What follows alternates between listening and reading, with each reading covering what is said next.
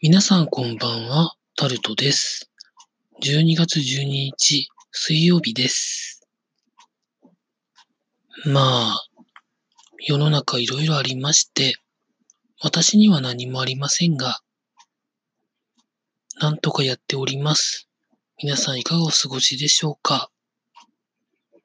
今日は時事ネタについてちょっと触れたいと思うんですが、毎年京都の清水寺で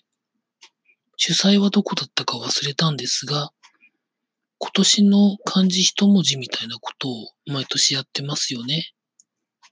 今年の漢字一文字は、災いとか災害の災とか災いの災いの漢字のやつですね。なんか火の上になんかうにょうにょしたやつが3つ乗ってるやつですね。それになったそうです。今年は洪水ですとか台風ですとか、まあ、そのあたりでいろんな災害があって、たくさんの方が苦しんだというところなんで選ばれたんでしょうか。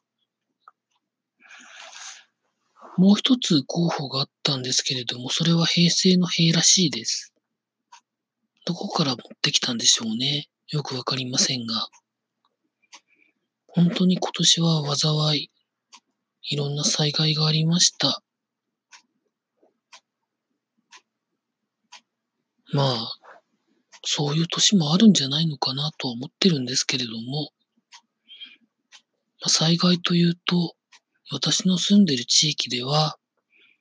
今世紀中にほぼ7割から8割の確率で、いわゆる東南海地震が起こる地域のところに一応住んでるということで、まあ、いろんなことが言われたり、整備が進んだりはしてるんですけれども、まあでも、実際自分が生きてるうちにそんな巨大地震に遭遇することってあるのかなと思ってはいるんですけれどもね。あの、東日本大震災であったりとか、阪神大震災であったりとか、まあ、大阪の直下の地震だったりですとか、あと熊本での直下の地震、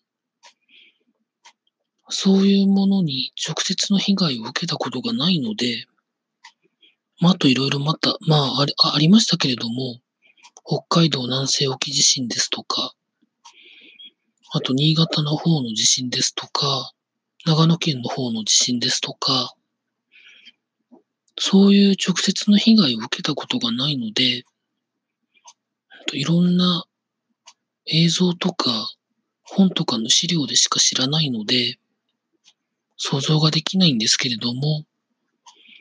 まあ、常に備えあれば憂いなしみたいなことがありますので、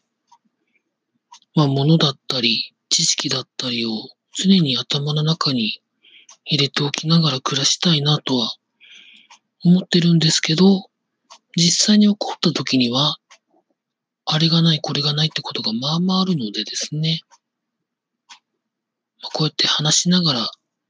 また脳の中に意識できればなと思って今日はこのことを話してみました。以上、タルトでございました。